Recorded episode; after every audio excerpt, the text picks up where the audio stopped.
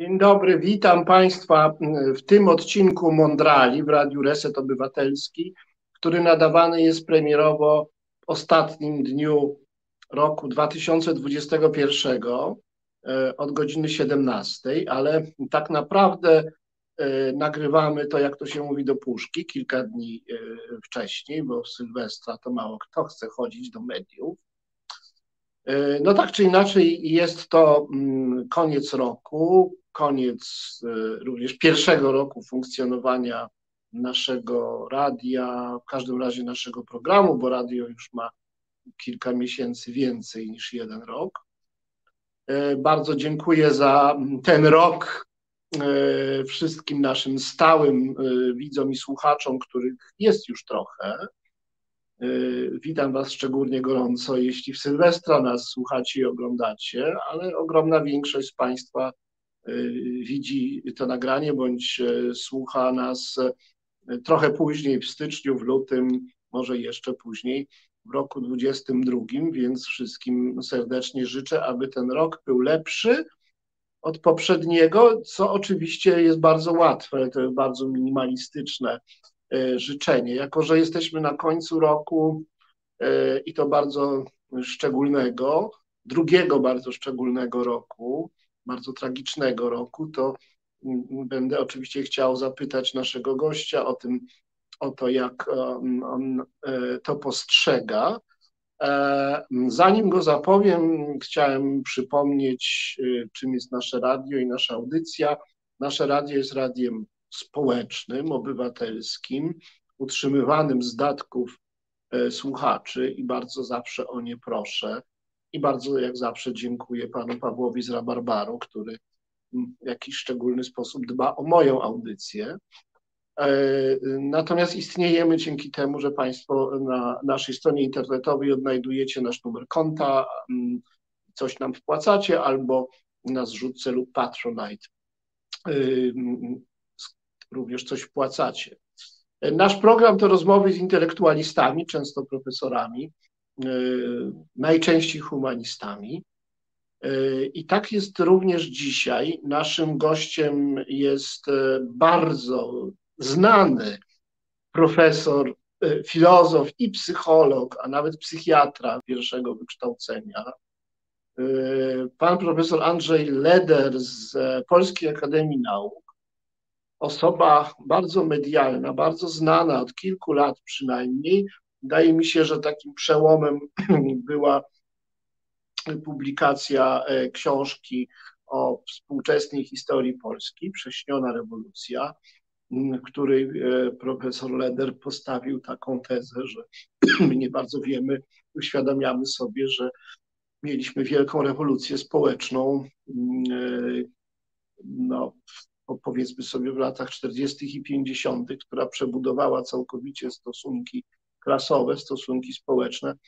E, I my żyjemy w porewolucyjnej epoce, ale sobie z tego nie zdajemy sprawy i czas sobie to uświadomić. I ten koncept się bardzo osadził, już w tej chwili jest to część zbiorowej świadomości polskich elit. Ale profesor Leder ma też inne zasługi, napisał też inne książki.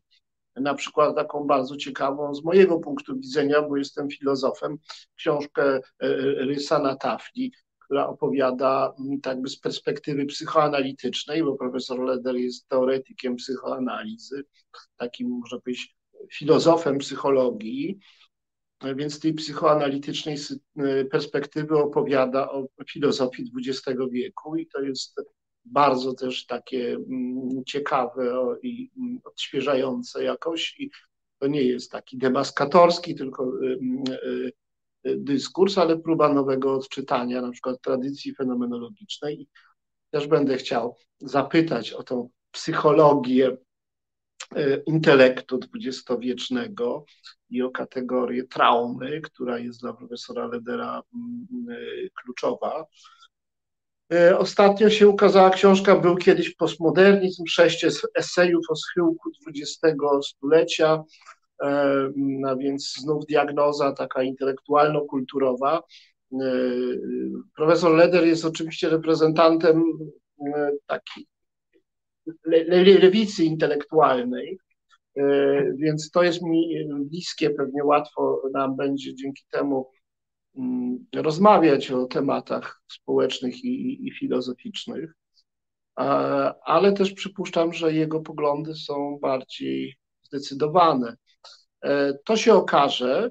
Na początek chciałem pana profesora E, zapytać o, o to, dlaczego my przesypiamy, nie zauważamy, śpimy podczas e, no, dziejącej się rewolucji teraz, czyli wielkiej tragedii, która się dokonuje w ciągu ostatnich dwóch lat. Straciliśmy może 160 tysięcy współobywateli, którzy powinni żyć statystycznie, a nie żyją. Jakoś nie bardzo potrafimy sobie to uświadomić, to wypieramy to, e, jakoś e, uciekamy od tego, a to się przecież dzieje. I ja uważam, że to jest jakaś dysocjacja, taka sytuacja traumy, która próbuje w, pierwszym, w pierwszej fazie siebie za, samą zaprzeczyć, tak samoobronnie. Chciałem Cię zapytać, czy to jest słuszna diagnoza? Czy wydaje Ci się, że my jesteśmy w traumatycznym momencie historii społecznej i e, czy ta trauma do, dozna takiego właśnie uświadomienia, czy puści ten, ten, ten lód wyparcia, e, e, puści i przyjdzie taka spóźniona fala rozpaczy y, i, i refleksji. Przede wszystkim dzień dobry profesorze i dzień dobry Państwu. Dziękuję za zaproszenie do tej rozmowy. No i od razu przejdę do, mm, do Twojego pytania. I, ja w ogóle myślę, no w każdym razie zgodnie z teorią traumy e, freudowską, że każde bardzo gwałtownie traumatyczne wydarzenie na początku uruchamia przede wszystkim mechanizmy obronne. To znaczy uruchamia różne sposoby na to, żeby go nie zauważyć albo zauważyć w minimalnym stopniu i zminimalizować jakby świadomość jego wagi i konsekwencji. To już kiedy Freud pisał o urazach y, nawet żołnierzy, którzy doświadczali różnego rodzaju traum w okopach, pisał o tym, że przełamanie obron głównie te obrony mobilizuje z powrotem i że świadomość tego, co się zdarzyło, przychodzi na, dopiero później. Myślę, że bardzo podobnie jest z, z doświadczeniem w ogóle pandemii, że to nie dotyczy tylko Polski, ale Myślę, że jest to doświadczenie pewnego rodzaju globalne, że działają tutaj e, różne mechanizmy. Może nawet mniej niż wyparcie działa zaprzeczenie, czyli taki mechanizm, w którym z jednej strony widzimy pewne zjawisko, ale całkowicie je dezinterpretujemy i, i kwestionujemy albo zmieniamy jego sens. E, I, I myślę, że tak, dopiero z czasem będziemy potrafili ocenić to, co właściwie się stało, czy e, jakie były e, trudne i takie e, zmuszające do żałoby po prostu konsekwencje tego, co się stało.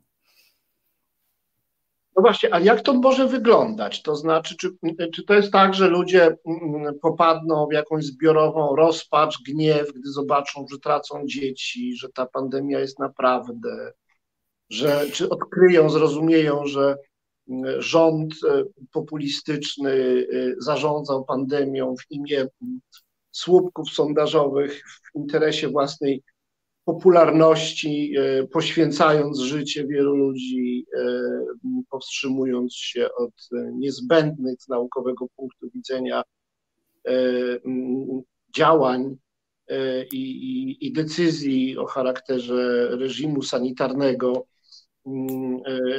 Czy to jest tak, że czeka nas jakiś spóźniony gniew, czy to, czy to zaprzeczenie przejdzie w jakąś po prostu łagodny stan depresyjny i w gruncie rzeczy mm, z powodu braku wyrazistych symboli w pamięci społecznej okres pandemii po paru czy parunastu latach ulegnie zatarciu. Czy też może właśnie te symbole dopiero się krystalizują, my jeszcze ich nie widzimy. Jest szansa na to, że ten okres kilkuletni zostanie zapamiętany jako kryzys o historycznym znaczeniu. Ja y, myślę, że przede wszystkim, że mm, tutaj reakcje będą różne w różnych grupach społecznych, bo już są różne, to znaczy polskie społeczeństwo jest podzielone co najmniej na dwa takie duże bloki, a pewnie jest bardziej podzielone, no ale powiedzmy te dwa bloki najbardziej widzimy, no, tych, którzy mówiąc najprościej przejmują się pandemią i tych, którzy ją negują, zaprzeczają jej, czy w taki czy inny sposób e, minimalizują znaczenie tego, co się dzieje. I myślę, że pamięci w tych dwóch grupach będą różne. Ale z czasem y, sądzę, że będzie dochodziło do takiego procesu y, swoistej żałoby. Przychodzi mi tu do głowy przykład I wojny światowej, kiedy bezpośrednio po zakończeniu wojny w latach dwudziestych w zasadzie kompletnie znikła ona z, ze świadomości też z upamiętnienia, to znaczy w zasadzie, y, no, jak wiadomo, lata dwudzieste to był szampan i, i tańce. I, y, I w dużym stopniu y, przemilczano problematykę tego okresu, tej strasznej wojny, łącznie, żeby już nawiązać do kwestii pandemicznych, z Hiszpanką, czyli wielką epidemią grypy, która wówczas zabiła E, mniej więcej tyle samo ludzi, co sama wojna. Natomiast e, kolejny kryzys, który miał zupełnie inny charakter, to znaczy kryzys ekonomiczny w 1929 roku, uruchomił też przeżywanie e, traumy wojennej. I w tym okresie nagle nastąpiło bardzo silny powrót do przeżywania gniewu, złości, żalu, pretensji, które z jednej strony były wywołane kryzysem ekonomicznym, ale z drugiej nawiązywały też do pamięci e, wojny i uruchamiały też bardzo wiele takich mm, odwetowych i, e, i, i okrutnych fantazji, które potem wyraziły się w II wojnie światowej. I, i myślę, że czeka nas coś podobnego, aczkolwiek oczywiście w formach może to być coś zupełnie innego. To znaczy, że nie, nie nawet sam okres pandemii, to znaczy nie nawet kolejna piąta fala, która za chwilę przyjdzie i tak dalej, i tak dalej, bo jak widać, y, ogromna część społeczeństwa jest uodporniona na, na uświadamianie sobie tego, co, co się dzieje.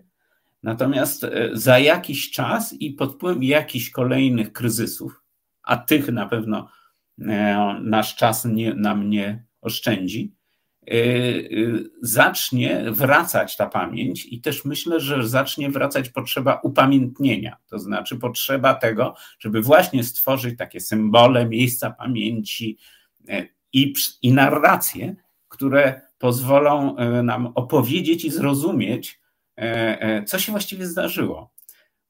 Wyludnienie domów opieki,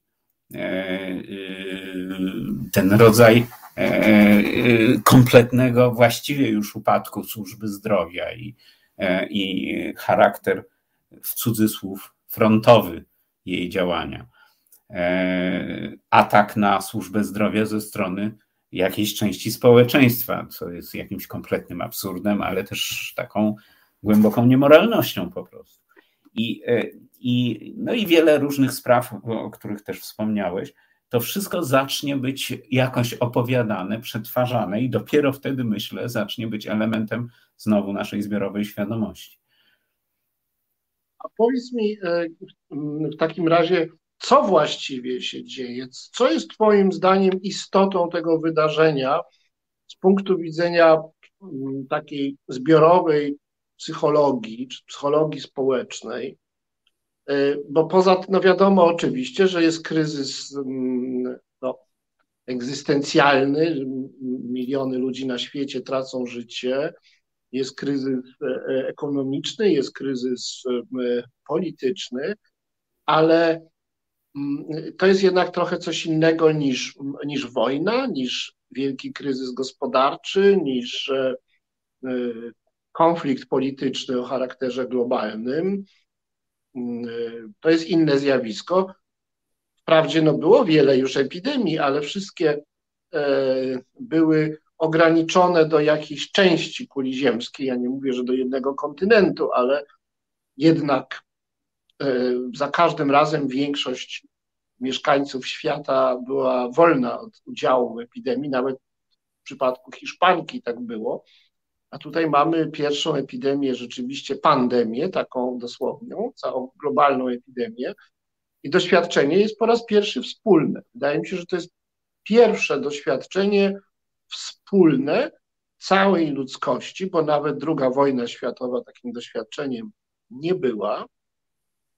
I chciałem się Cię zapytać, czy ten absolutny wymiar, globalny wymiar e, tego właśnie nie wydarzenia, procesu, pewnej rzeczywistości, w której cały świat już żyje, e, sprawia, że to jest jednak jakaś nowa jakość w dziejach ludzkości, że coś się wydarza po raz pierwszy i jest, jeśli tak, to, to czym jest to, co się wydarza po raz pierwszy? Poza tym, że mamy do czynienia z, e, no, z tą zupełną globalizacją pewnego zjawiska, bardzo negatywnego, e, to, to czym to jest e, w doświadczeniu ludzkości? Czy jest jakieś wspólne doświadczenie, czy jest jakiś moment jakościowy, e, spójrzmy na to fenomenologicznie, jakiś rys tego doświadczenia z punktu widzenia jednostki, z punktu widzenia społeczności, który ma charakter globalny i jest być może jakoś tam nowy. Ja mam odpowiedź na to pytanie. Wydaje mi się, że mm, takim podstawowym rysem, który dotyczy właściwie całej ludzkości, a w szczególności dotyczy mm, globalnej północy, y, jest załamanie poczucia wszechmocy. Załamanie poczucia wszechmocy i rozlanie poczucia bezradności. Mm. I, e, I rzeczywiście myślę, że ono do, jest bardzo wzmocnione tym, na co położyłeś taki duży akcent, to znaczy e, globalnością obiegu informacji. Bo ja bym się nie zgodził z tym, że dawne epidemie nie dotyczyły wszystkich. Czarna śmierć, czyli dżuma, e, zaczęła się w Chinach, wędrowała przez Indię, Bliski Wschód, a może innymi drogami pewnie było ich wiele, do e, południowej Europy, potem e, rozeszła się po całej Europie. Można powiedzieć, że ówczesny świat, mówię tu o e, późnym średniowieczu, właściwie cały był dotknięty. Tylko oczywiście nie było tego typu obiegu informacji, który by powodował, że w momencie, kiedy ludzie zaczynają umierać w Chinach, to ktokolwiek w Europie się tym interesuje. My żyjemy w takim świecie, w którym po prostu e, od pierwszych śmierci tam w Wuhanie bodajże e, e, wiedzieliśmy, że coś się dzieje. Na początku jeszcze myśleliśmy, że a to jest kolejna ptasia świńska czy jakaś tam grypa, ale potem, kiedy to zaczęło iść i wylądowało we Włoszech dość szybko, już wiedzieliśmy, że to zacznie być coś dużo bardziej poważnego, no i tak dalej. I w tym sensie myślę, że to jest przede wszystkim kwestia obiegu informacji, ale, y, ale doświadczenie, które z tym się wiąże, jest przede wszystkim doświadczeniem tego, w jakim stopniu e, nasza cywilizacja jest jednak krucha. E, to znaczy, że w, gruncie rzeczy małe wahnięcie e, procesów naturalnych, bo jednak jestem daleki od wiary w to, że to wyhodowane w laboratorium, i to, w jaki sposób zawęziły się naturalne bariery pomiędzy światem e, zwierząt a światem ludzi, bo to też jest bardzo istotne, e, że to jest prawdopodobnie pandemia, którą złapaliśmy od jakichś zwierząt. To, to po, i już, i nagle cała nasza cywilizacja musi zmienić sposób funkcjonowania musi, e, no i jest zagrożona w dużym stopniu, że gdyby ten wirus był trochę bardziej zjadliwy, to byłoby jeszcze e, bardziej dramatycznie, tak jak to pokazywane jest w hollywoodzkich filmach, które z góry wszystko przewidują i właśnie to też przewidziały, jak wiadomo. I, tym sensie wydaje mi się, że takie poczucie, które było bardzo charakterystyczne dla przełomu tysiącleci, to znaczy lat 90. i początku 2000, że właściwie wszystko już jest poukładane. To znaczy, że oczywiście jeszcze są różne problemy, ale właściwie jak będziemy robić mniej więcej to samo co dotychczas, to je rozwiążemy yy, i bez większych wahań. Bardzo zostało przez tą pandemię zachwiane, przy czym od razu powiem, te mechanizmy obronne, o których mówiłem, również funkcjonujące w psychice zbiorowej, a przede wszystkim zaprzeczenie, po niemiecku ono się nazywa lepiej niż po polsku, to znaczy Verleugnung. To jest takie słowo, które łączy ze sobą kłamstwo i e, takie wzmocnienie, takie przekłamstwo, można by powiedzieć. E, więc to zaprzeczenie, czyli takie przekłamstwo te, te, te, te procesy powodują, że to poczucie e, e, wszechmocy stopniowo nam e, uchodzi, czy rozlewanie się poczucia bezradności jest bardzo mocno hamowane przez właśnie owe mechanizmy zaprzeczenia, a także wyparcia i inne mechanizmy obronne. I, I w związku z tym ono też dopiero będzie narastać, czy też jego konsekwencje będą dopiero przychodzić. Ale wydaje mi się, że to jest jedna strona medalu, a druga strona medalu to jest jednocześnie, e, no ja w każdym razie, nie, nie, nie mogę powiedzieć, żeby było bardzo wielu takich, którzy ze mną podzielają ten pogląd, ale ja na pewno mam takie poczucie, że jednak sprawność pewnej wiedzy ludzkiej. No przede wszystkim to, jak szybko jednak udało się wyprodukować szczepionkę, jak sprawnie tam, gdzie decyzja polityczna zapadła, żeby ją rozprowadzać, została ona rozprowadzona, e, niezależnie od oporu ogromnej części społeczeństw, również globalnej północy przeciwko tej, tej szczepionce, e, pokazuje też e, no, jakąś taką optymistyczną energię, która, która, która w nas tkwi, ale ona nie jest wszechmocna. To znaczy po prostu ona ma swoje granice różne, polityczne, społeczne, świadomościowe, a przede wszystkim y, związane z siłą natury, która zdecydowanie jest większa niż siła człowieka. I oczywiście to jest. To jeszcze jedno tylko zdanie, że to jest takie preludium, moim zdaniem, do y, kolejnych lekcji pokory, które będą nadchodzić ze strony świata i natury, ponieważ e, no, prawdopodobnie wiemy już, że czeka nas mnóstwo zachwiań porządku czy równowagi naturalnej, w której żyjemy. No właśnie, bo mówisz o e, zaprzeczaniu, mm, o tym zakłamywaniu, zaklinaniu rzeczywistości, które czasem jest mm, sprzężone z jakąś agresją, bo mm, bezradność. Zaprzeczeniu też towarzyszy jakaś samoświadomość, taka na wpół y, może dopuszczana do, do, na salony świadomości, ale jednak jakaś taka minimalna świadomość, że właśnie ten proces zaprzeczania i wypierania się toczy. E, a, a, a to jest frustrujące doświadczenie, no i stąd bardzo dużo agresji.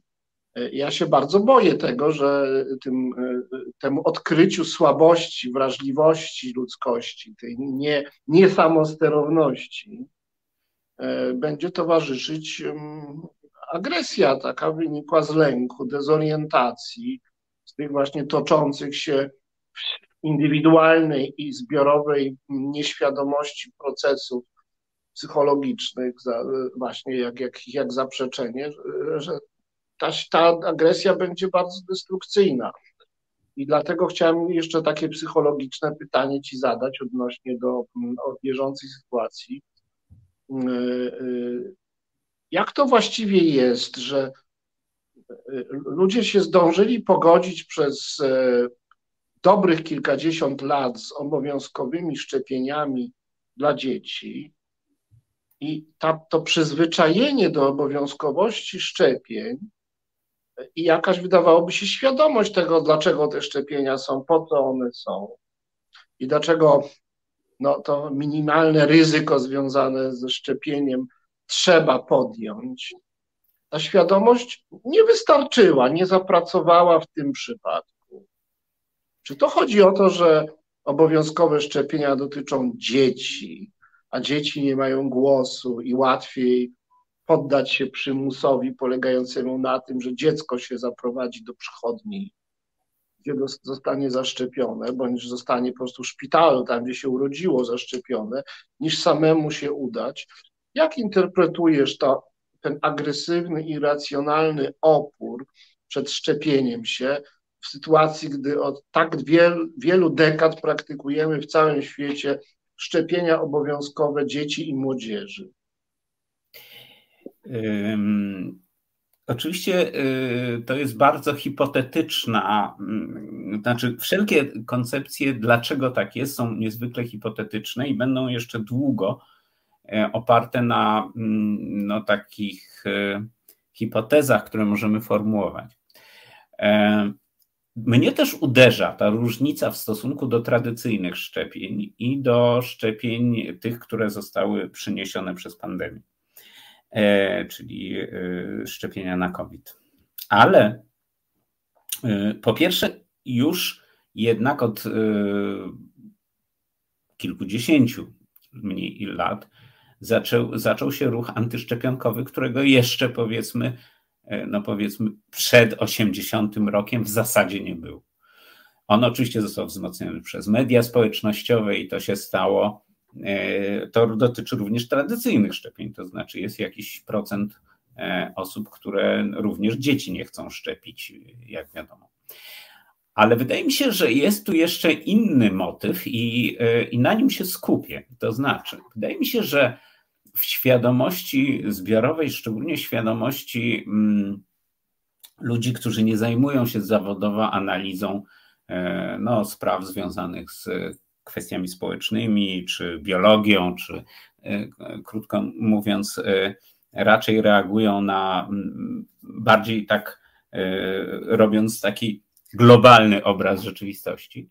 Jest ogromna różnica pomiędzy tradycyjnymi szczepieniami a nowoczesnymi szczepieniami. I to jest, czy tymi szczepieniami związanymi z COVID-em. I to jest moim zdaniem sedno sprawy. To znaczy, oni nie traktują tego jako tych samych szczepień.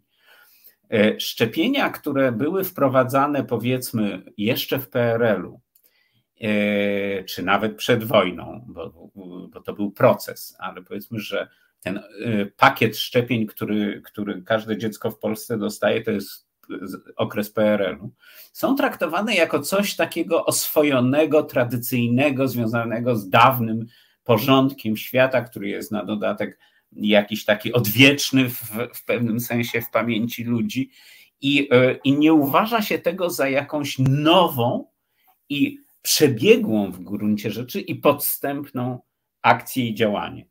Natomiast e, bardzo wiele działań e, koncernów farmaceutycznych, tego co się po angielsku nazywa Big Pharma, jest traktowanych w ciągu ostatnich lat z ogromną nieufnością na całym świecie.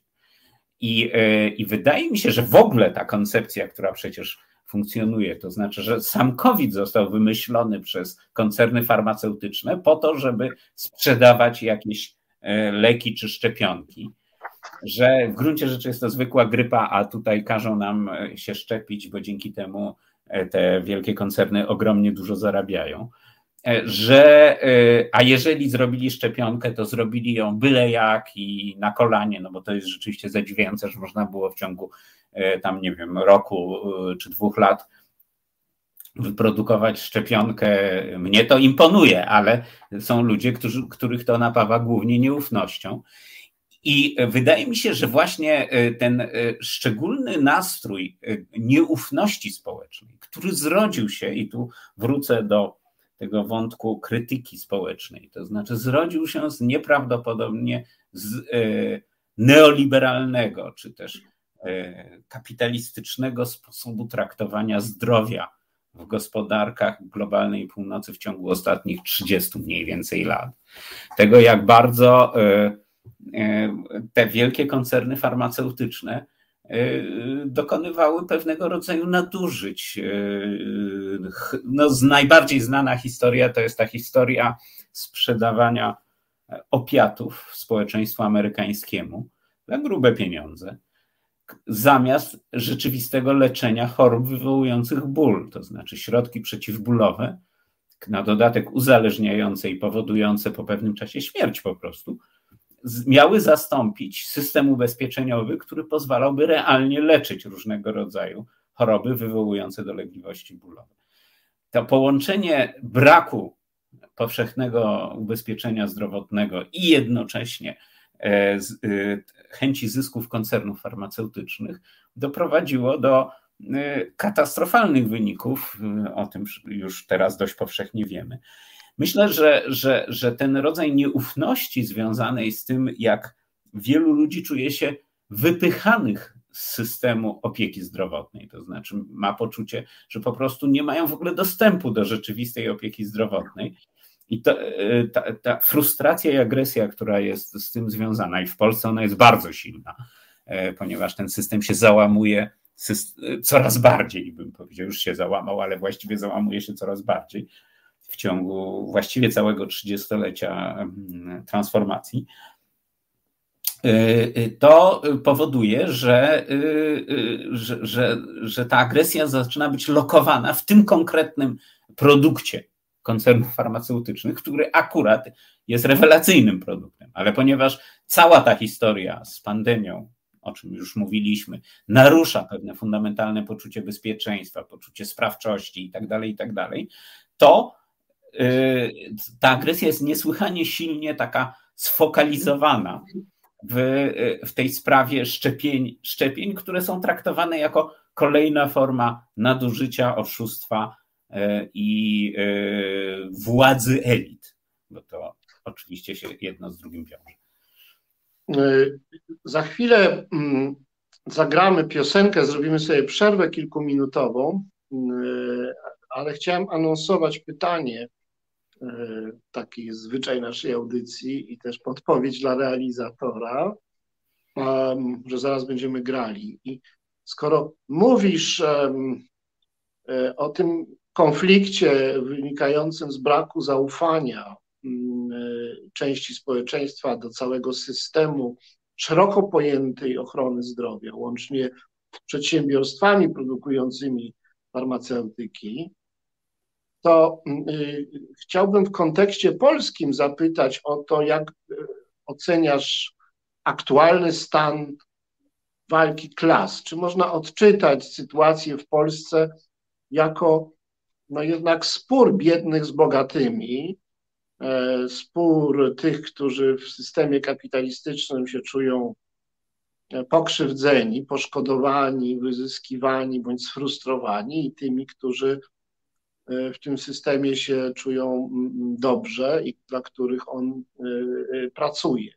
Bo jeżeli niektórzy się nie szczepią, dlatego że są wściekli na, na kapitalizm, na system, czują się jakoś tam wykluczeni, odepchnięci, oszukani, to może jest to po prostu objaw jakiejś głębszej, głębszych podziałów. No i moje pytanie będzie teraz właśnie o Polskę. E, czy te polskie podziały mają w sobie te klasyczne, gdzieś tam takie klasyczne podłoże e, walki klas. Czy to nie jest tak, że tożsamości polityczne skrywają silniejsze, bardziej ugruntowane w realiach życia e, tożsamości klasowe. No bo wydaje się, że się wszystko ujednoliciło, wszyscy jesteśmy niższą bądź wyższą klasą, średnią klasą, nieokiełznanych konsumentów i jedziemy na tym samym wózku wodzeni za nos przez, przez marketingowców y, i po prostu chcemy różne rzeczy sobie kupować, ale może to właśnie do końca tak nie jest, może nie jesteśmy tylko konsumentami. E, o to y, chciałbym zapytać y, po, po piosence, a teraz sobie zwyczajem naszego programu po raz pierwszy zagramy. Reset Obywatelski działa dzięki Twojemu wsparciu. Znajdź nas na zrzutka.pl. Dzień dobry Państwu raz jeszcze. Wysłuchaliśmy bardzo romantycznej, lewicowej mm, piosenki, pasującej do naszego mm, programu Mondrale w Radiu Reset Obywatelski. Premierowo jesteśmy mm, z Wami 31 grudnia 2021 roku e, jest mniej więcej, a nawet nie mniej więcej 17 48, 49 we wschodniej Azji, jak to oglądacie na żywo czy premierowo, jest już 2022 rok. Trudno uwierzyć, zwłaszcza takim, którzy kawał życia, większość życia przeżyli w XX wieku, trudno uwierzyć, że to tak szybko poszło. Proszę bardzo, lata 20. E, e, wiek XX pierwszy jest już dojrzały, już jest zaawansowany, a pewnie będzie to ostatni wiek, drodzy Państwo, bo wątpię, żeby komuś się za 100 lat chciało liczyć czas wedle narodzin jednego z herosów, jakichś prawda, legendarnych postaci jednej z religii. To prawdopodobnie będzie bardzo dziwne za 100 lat, więc to jest chyba ostatnie stulecie liczone w ten sposób. No, ale to tylko dygresja. E, z nami jest pan profesor Andrzej Leder e, z Polskiej Akademii Nauk, filozof, psycholog, e, psycholog społeczny, trochę też historyk Polski, trzeba powiedzieć. No i te, też jakby w tym kontekście zadałem e, przed przerwą pytanie, które już tylko bardzo krótko powtórzę. E, czy w Polsce toczy się pod powierzchnią konfliktu politycznego Y, konflikt klasowy w tradycyjnym tego słowa rozumieniu, to znaczy konflikt między beneficjentami systemu kapitalistycznego oraz tymi, którzy są przez ten system poszkodowani. Tradycyjnym y, rozumieniu ten konflikt, ponownie dzień dobry skądinąd, ten konflikt dotyczy bardzo konkretnego e, momentu relacji społecznych, a mianowicie własności środków produkcji. I e, jest to konflikt, który, e, tak jak w każdym razie zdefiniował go Karol Marx, dotyczy walki pomiędzy tymi, którzy są posiadaczami środków produkcji, a tymi, którzy w nich czy na nich pracują. I, yy, I w tym sensie byłbym ostrożny ze stwierdzeniem, że jest to klasyczny czy tradycyjny konflikt klasowy.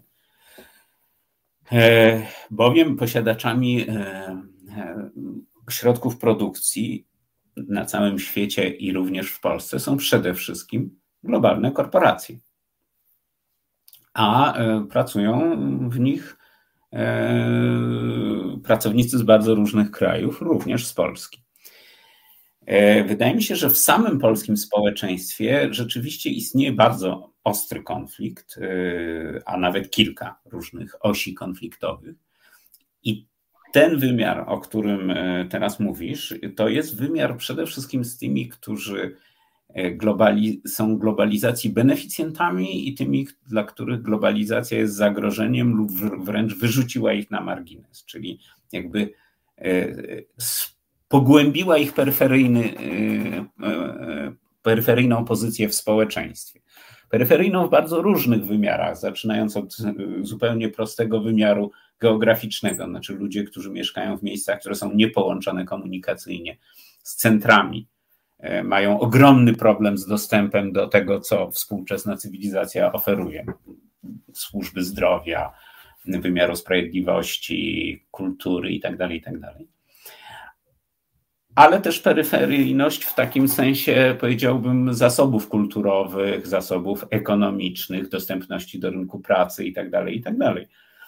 To wszystko e, współcześnie moim zdaniem bardzo silnie wybrzmiewa i to jest bardzo silnie wybrzmiewa w Polsce. Ten konflikt w Polsce jest bardzo e, ostry. Taki konflikt pomiędzy właśnie tymi, którzy są globalizacji beneficjentami, kapitalistycznej globalizacji, tak jak ona wygląda, właśnie dokonującej się pod dyktando wielkich korporacji międzynarodowych, a e, tymi, którzy są tych, tego, tej globalizacji no, e, zepchniętymi na margines.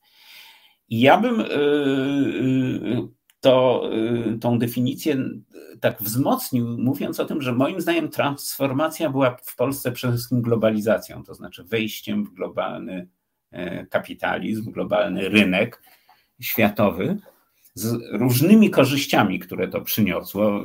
Co do korzyści, no, nasze pokolenie nie musi długo rozmawiać, bo pamiętamy po prostu, jak wyglądał świat przed transformacją, ale też z ogromnymi kosztami, które, które, które te, to włączenie w globalny rynek przyniosło. I, e, I wydaje mi się, że, że konflikt wokół e, całego sposobu opowiadania, rozumienia i przeżywania pandemii jest jednym z konfliktów związanych właśnie z tą polaryzacją, która, która jest efektem tego, e, tego włączenia Polski w globalną gospodarkę. I jest też jednym z elementów tegoż, Y, procesu, tej polaryzacji, która się dokonuje w świecie, bo oczywiście ona się nie dokonuje tylko w Polsce.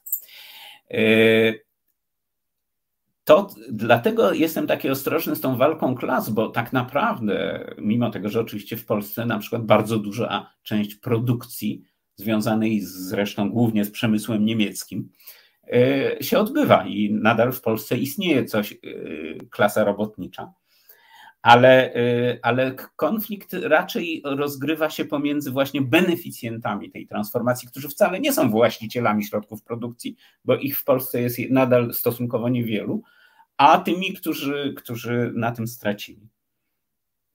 I y, dodam tutaj y, uwagę taką bieżącą. Przeczytałem właśnie niedawno rozmowę mm, Sławomira Sierakowskiego z Donaldem Tuskiem i Ann Applebaum. E, oczywiście z punktu widzenia polskiej polityki dużo bardziej znaczące są wypowiedzi Donalda Tuska e, niż Ann Applebaum. Ona dobrze mówi i rozumie politykę amerykańską, rozumie jakoś politykę polską, no ale Donald Tusk jest aktywnym politykiem aktualnie liderem w zasadzie, najsilniejszą postacią opozycji demokratycznej w Polsce, y, opozycji wobec coraz bardziej autorytarnego reżimu y, prawicowego, który Polską rządzi. I, I to, co mnie uderzyło, to absolutna niegotowość uznania właśnie tego faktu, to znaczy, że populizm i ten rodzaj ataku na demokrację i na liberalną demokrację, który się odbywa, wiąże się bardzo głęboko z tą polaryzacją i polaryzacją, która nie polega tylko na właśnie tym, że jedni są bogaci, a inni biedni, choć też, ale przede wszystkim na y, takim zepchnięciu na margines, w dostępie do wszystkiego, co współczesna cywilizacja oferuje i, y, i jakiejś znaczącej części społeczeństwa.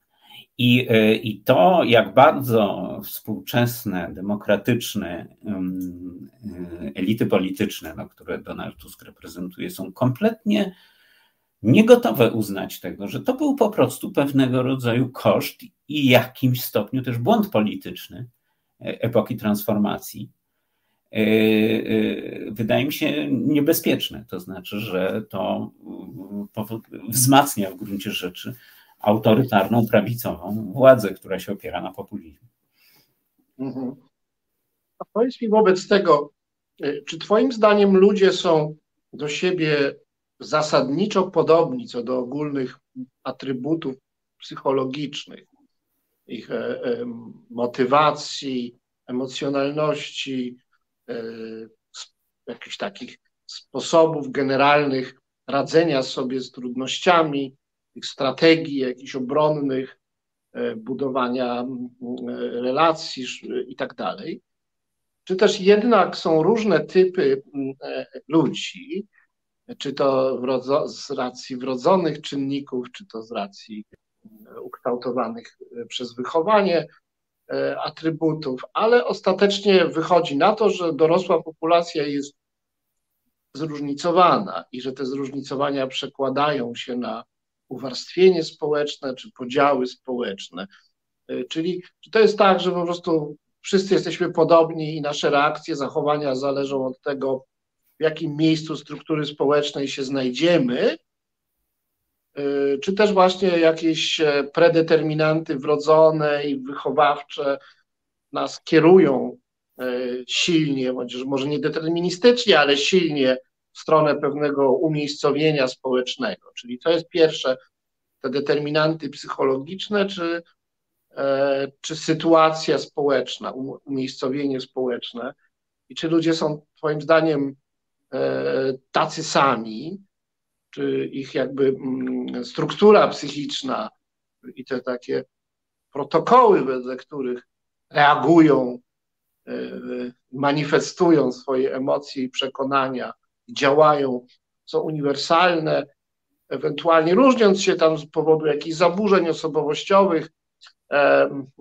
czy też te różnice są poważne i ludzie są naprawdę różni. Yy, znaczy, ja mam tego, yy, bo ty parę alternatyw tutaj przedstawiłeś. Ja się odwołam do alternatywy mm, no, tej klasycznej skądinąd, czy yy, pewne cechy są wrodzone, czy jednak określone społecznie, kulturowo, środowiskowo, rodzinnie, no to bym po, powiedział, że, że dzisiaj już właściwie wszyscy się zgadzają, że to nie jest alternatywa, że jest II znaczy, że jest i jakaś część komponenta e, zdeterminowana jakoś biologicznie i jest jakaś część określona przez te wszystkie inne społeczne e, i psychologiczne czynniki. Ale druga alternatywa, którą stworzyłeś, to jest taka alternatywa, czy ludzie są podobni, czy różni. Ja bym powiedział, to zależy, jak głęboko kopać. E, na pewnym, e, no, ja tu reprezentuję jednak e, psychoanalityczny sposób myślenia o człowieku, bo oczywiście też to, jakie zaplecze teoretyczne człowiek ze sobą niesie, mm, w, w dużym stopniu jego sposób myślenia określa. Przy czym moja ortodoksja psychoanalityczna jest jednak zmiękczona, czy też zmodyfikowana przez z jednej strony filozoficzne spojrzenie na E, człowieka, a z drugiej strony przez no po prostu taką wiedzę, którą przynosi współczesna nauka. I jakby robiąc pewnego rodzaju syntezę, powiedziałbym, że, mm, że e, wydaje mi się, że na pewnym dość głębokim poziomie ludzie są dość podobni. To znaczy, że istnieją na przykład e, mechanizmy obronne, które są ważnym bohaterem naszej dzisiejszej rozmowy, są dość podobne u bardzo wielu ludzi, i w związku z tym y, możemy się spodziewać pewnego rodzaju zachowań w skali społecznej y, masowo, bo wielu ludzi będzie podobnie y, używać tych mechanizmów obronnych. Ale jednocześnie te mechanizmy, jest ich kilka co najmniej, i w związku z tym jedni ludzie będą wybierać na przykład owo zaprzeczenie czy przekłamstwo, jak to bym z niemieckiego E, e, bezpośrednio e, przekładał, a z drugiej strony in, inni będą bardziej wypierać, zapominać i tak dalej, i tak dalej. I, I tu już się pojawiają różnice. I można powiedzieć, że na znowu innym, trochę bliższym naszej codziennej świadomości, takiej fenomenologicznej, poziomie jesteśmy coraz bardziej różni, to znaczy, że jest Y, czy też jesteśmy bardzo różni.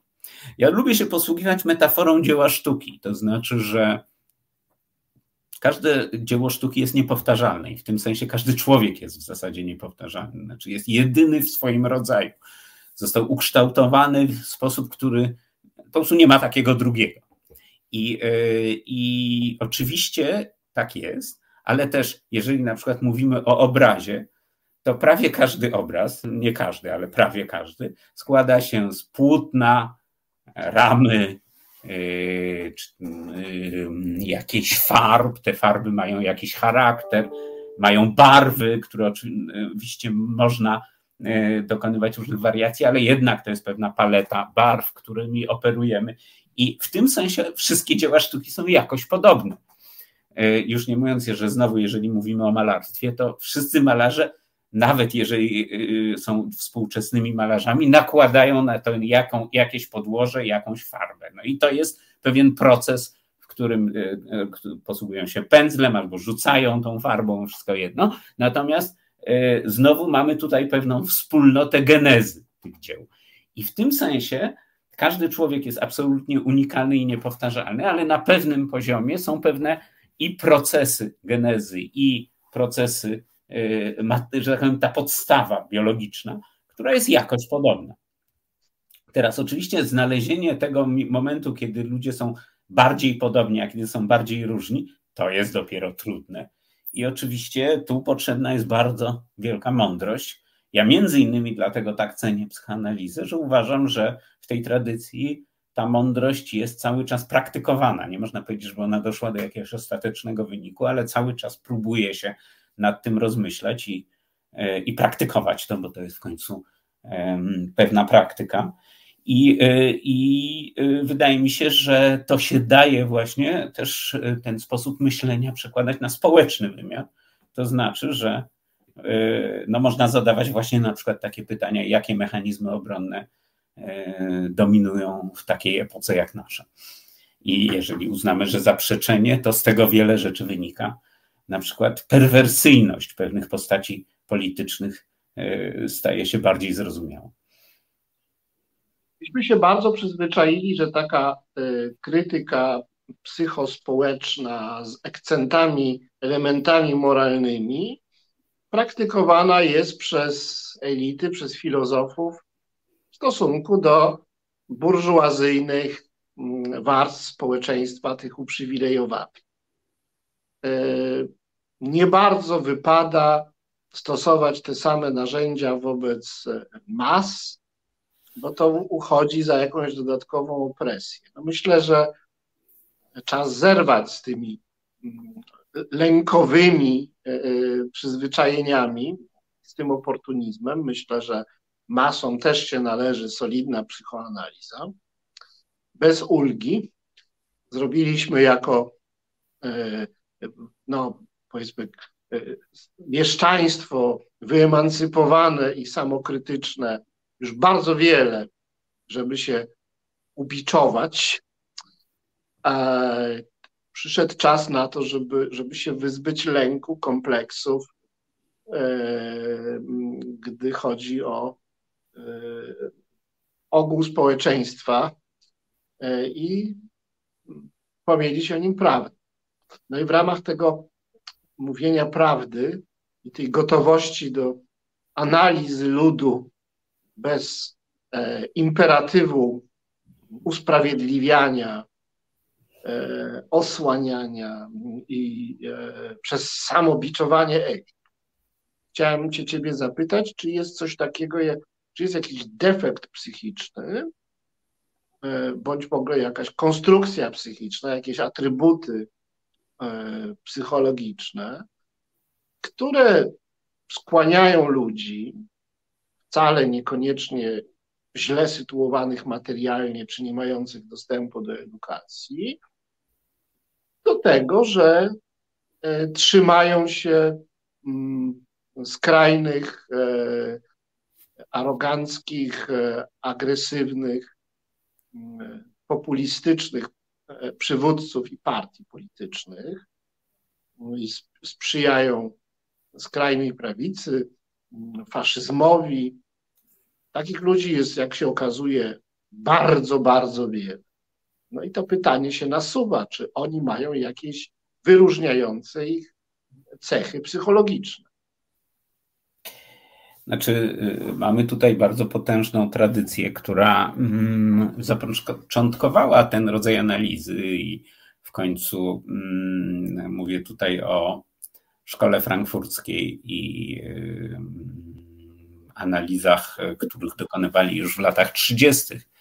myśliciele tej szkoły Adorno, Horkheimer, Fromm. Wiele tych analiz inspirowanych było myślą Waltera Benjamina, która nigdy nie była tak systematyczna, ale za to była niezwykle przenikliwa. Natomiast e, i, i, i, i ci zdecydowanie lewicowi teoretycy jednocześnie bardzo wyraźnie zadawali sobie pytanie, dlaczego masy kochają faszyzm. I próbowali na różne sposoby na to pytanie odpowiadać. Mm, niektóre z tych odpowiedzi wydają mi się do dzisiaj aktualne. Słynna odpowiedź Froma o, o ucieczce od wolności wydaje mi się właściwie ponadczasowa. To znaczy, że co pewien czas historycznie zdarzają się momenty, kiedy wolność okazuje się na tyle kłopotliwa i trudna, że jakaś część społeczeństwa nie chce tej wolności, ucieka od niej na różne sposoby. Ale oczywiście to niektóre z tych odpowiedzi są niewystarczające albo, albo wymagają dalszego rozwijania. Ja bym powiedział, że to, co wydaje mi się dzisiaj niezwykle ważne, to jest właśnie taki rodzaj gwałtownej i mm, następującej w ciągu właściwie e, krótkich okresów ze względu na długość ludzkiego życia, na przykład, zmian, e, które się dokonują w całym cywilizacyjnym obrazie mm, świata, w którym żyjemy. I, e, I te zmiany są źródłem nieprawdopodobnej dezorientacji dla części ludzi właśnie spychania na peryferię i na marginesy, dla innych ludzi niezwykle gwałtownych awansu i, i y, obietnicy konsumpcji, tak to bym określił. I teraz w momencie, kiedy, y, kiedy y, te, ta dezorientacja ogromna i wiążąca się z różnego rodzaju nieprzyjemnymi przeżyciami, na przykład dla zepchniętych na margines, utratą bardzo wielu rzeczy, jednocześnie e, obrazem tego, jak inni skorzystali. Uruchamiają się bardzo silne e, negatywne emocje, to znaczy lęk, frustracja, zawiść, e, nienawiść, usprawiedliwiony gniew, który się pojawia dla ludzi, którzy zostali w sposób krzywdzący potraktowani. Nieusprawiedliwiony gniew tych, którzy mimo tego, że nie zostali w krzywdzący sposób potraktowani wyobrażają sobie, że zostali skrzywdzeni. E, poczucie utraty, głębokie poczucie utraty wartości dotychczasowych zasobów, na przykład wartości języka i kultury, w której się żyje, i religii, powiedzmy, dla ludzi, dla których religia jest ważna. I, e, i te populistyczne ruchy, które wykorzystują tą, tą dezorientację, po pierwsze, dostarczają prostych wytłumaczeń a po drugie dowartościowują bardzo często właśnie te zasoby, którymi ludzie zepchnięci często na margines y, dysponują. Na przykład taki fundamentalny kapitał kulturowy. To, że masz język, jesteś Polakiem, jesteś katolikiem. Dla ogromnego procentu ludzi to jest mm, podstawowy kapitał kulturowy, którym y, dysponują i który w okresie transformacji był raczej dewaluowany albo traktowany po prostu jako oczywistość, o której nie warto mówić. W momencie, kiedy przychodzi ktoś, kto mówi, to jest właśnie sedno rzeczy, to jest Twoja podstawowa wartość, tego się trzymaj. To w tym mętnym i niezrozumiałym świecie jest coś, co my cenimy i te, co ma największą e, wagę. Po prostu daje tym ludziom ogromne poczucie oparcia, podnosi ich poczucie wartości, a atak na tych, którzy wcześniej dominowali, jednocześnie zaspokaja ich sprawiedliwy lub niesprawiedliwy gniew. I, e, i, i wreszcie taki, taka obietnica, trochę was odetniemy od tego świata zewnętrznego, który jest, na, napiera i, e, i pozwolimy wam dalej konsumować w spokoju. E, e, bardzo silnie zwiększa poczucie bezpieczeństwa, ponieważ ten świat, szczególnie właśnie w takim okresie jak pandemia, ale jeszcze przed chwilą nagłe pojawienie się kryzysu klimatycznego i tak dalej, i tak dalej, te kryzysy migracyjne, czyli pojawienie się zupełnie innych ludzi, którzy nagle mają tutaj z nami mieszkać. E, to wszystko bardzo to poczucie bezpieczeństwa zaburzało i poczucie tego, że coś nam się zabiera, generowało. I myślę, że te wszystkie różne czynniki powodują, oczywiście to no, trzeba by każdy z nich dużo bardziej szczegółowo rozwijać, a pewnie jest jeszcze parę, o których nie wspomniałem, e, to, e, to nadaje siłę e, tym, którzy właśnie dostarczają tego rodzaju zasobu, znaczy zasobu podstawowego kapitału kulturowego, dowartościowania tego kapitału, zamknięcia przed światem zewnętrznym i mobilizacji przeciw tym którzy, którzy ten świat zewnętrzny w pewnym sensie przywołują. Tutaj. Powiedz mi w takim razie, mm, y, y, czy ty widzisz możliwość zmiany społecznej o takim trwałym charakterze w obliczu no, pewnej jednak stałości e, tych, tego, co się nazywało dawniej ludzką naturą. E, czy jest ta, ta, ten konstans ludzkiej struktury psychicznej jest wystarczająco, mm, powiedzmy, elastyczny, daje wystarczająco wiele możliwości rozwojowych, wariantów, manifestacji e, kulturowych i społecznych, e, że możliwa jest no, to, co nazywaliśmy dawniej rewolucją w takim idealnym znaczeniu. Moralna przebudowa mm, mm, społeczeństwa. Czy też po prostu jesteśmy przykuci do pewnego statusu, pewnego zestawu uwarunkowań psychologicznych, których nie da się w żaden sposób przekroczyć i, i, zawsze będziemy gdzieś próbowali podskakiwać wyżej moralnie, ale y, po skoku zawsze nas będzie musiało nastąpić, będzie musiał nastąpić zeskok na ziemię. E, no, chyba jestem za bardzo heglistą, żeby uważać, że cokolwiek ostatecznie kiedyś się skończy. To znaczy, że już nastąpi e, taki moment, kiedy, e, kiedy będziemy mieszkać w czymś w rodzaju raju na ziemi, a ludzie stają się, staną się aniołami. Nie wierzę też w dystopijne wizje, to znaczy, że będziemy mieszkać w, w jakimś piekle na ziemi, a ludzie staną się wyłącznie diabłami, czy wyjdzie z nich diabelstwo tylko. Właśnie w tym sensie jestem y, heglistą, że sądzę, że, y, że cały czas następuje y, proces zmiany, który, który się dokonuje. Ale odpowiadając na Twoje pytanie, czy, czy możliwa jest głęboka zmiana charakteru ludzkich społeczeństw, no to wydaje mi się, że to jest oczywiste, biorąc pod uwagę historię. No to jest tak, że historycznie rzecz biorąc, były okresy, w których mm, ludzie żyli w pewien sposób, w pewnych e, e, społeczeństwach skonstruowanych w taki, a nie inny, na przykład hierarchicznym społeczeństwie średniowiecza i, i też odpowiednio do tych społeczeństw kształtowały się ich sposoby odczuwania, sposoby przeżywania, wyobraźnia itd., tak itd.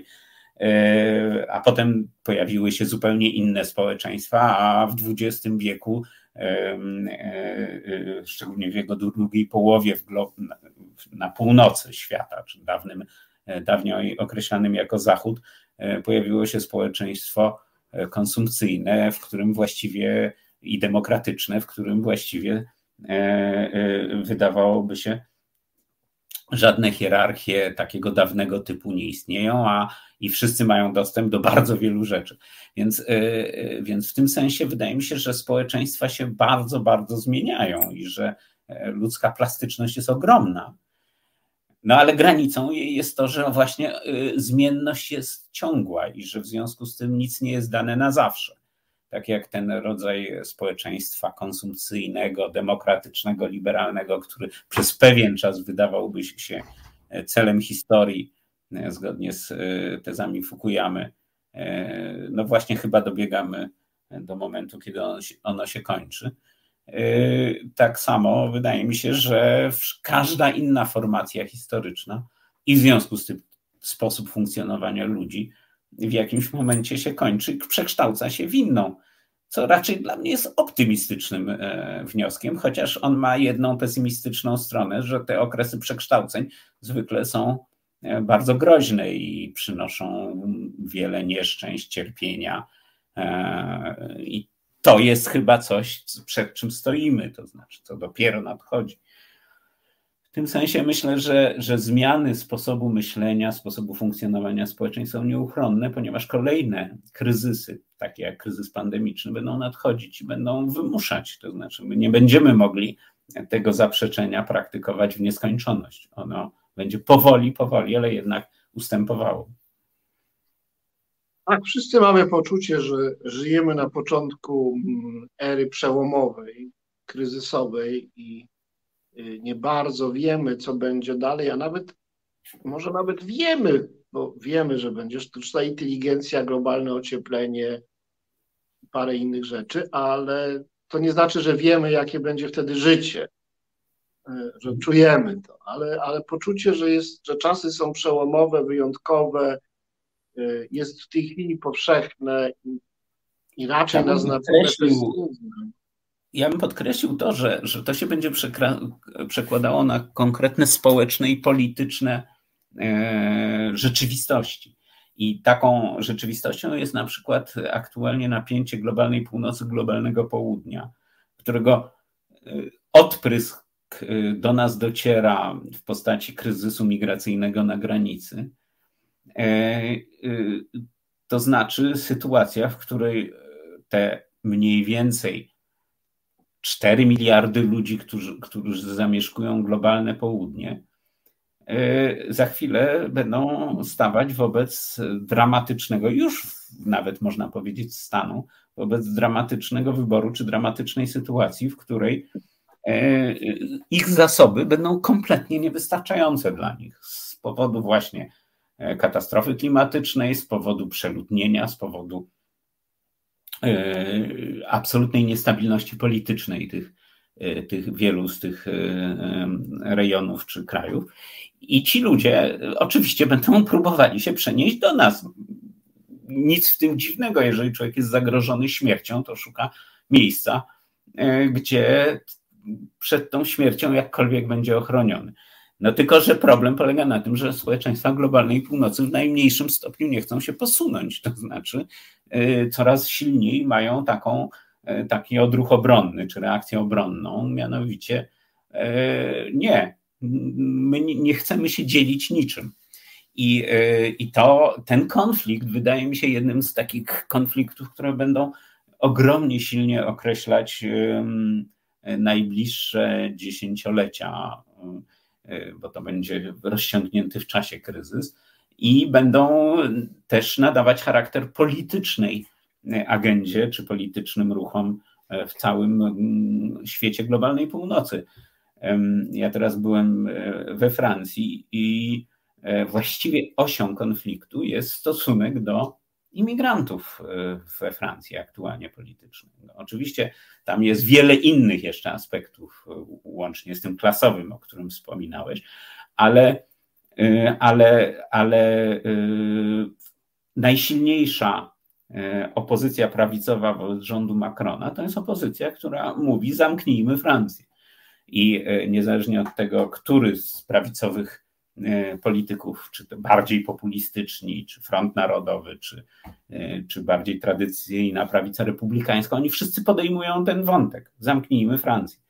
I, e, i w tym sensie wydaje mi się, że, że tu będzie ogromna próba dla społeczeństw globalnej północy, do jakiego stopnia one są, będą gotowe oddać swoje wolności przede wszystkim, po to, żeby utrzymać ten stan zamknięcia E, trochę to właśnie jest, e, Polska czy Węgry są laboratorium tego rodzaju postaw, to znaczy, że duża część społeczeństwa jest gotowa rozstać się z wszelkimi wolnościami, szczególnie, że niespecjalnie je, ich doświadczyła i je ceni, e, po to, żeby uzyskać gwarancję, że nikt obcy tutaj się nie pojawi.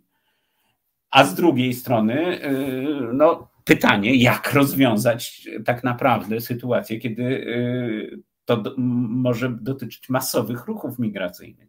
To w ogóle nie jest proste pytanie i lewica nie ma dobrych odpowiedzi, ani liberałowie y, y, dotyczących tego, co właściwie możemy zrobić.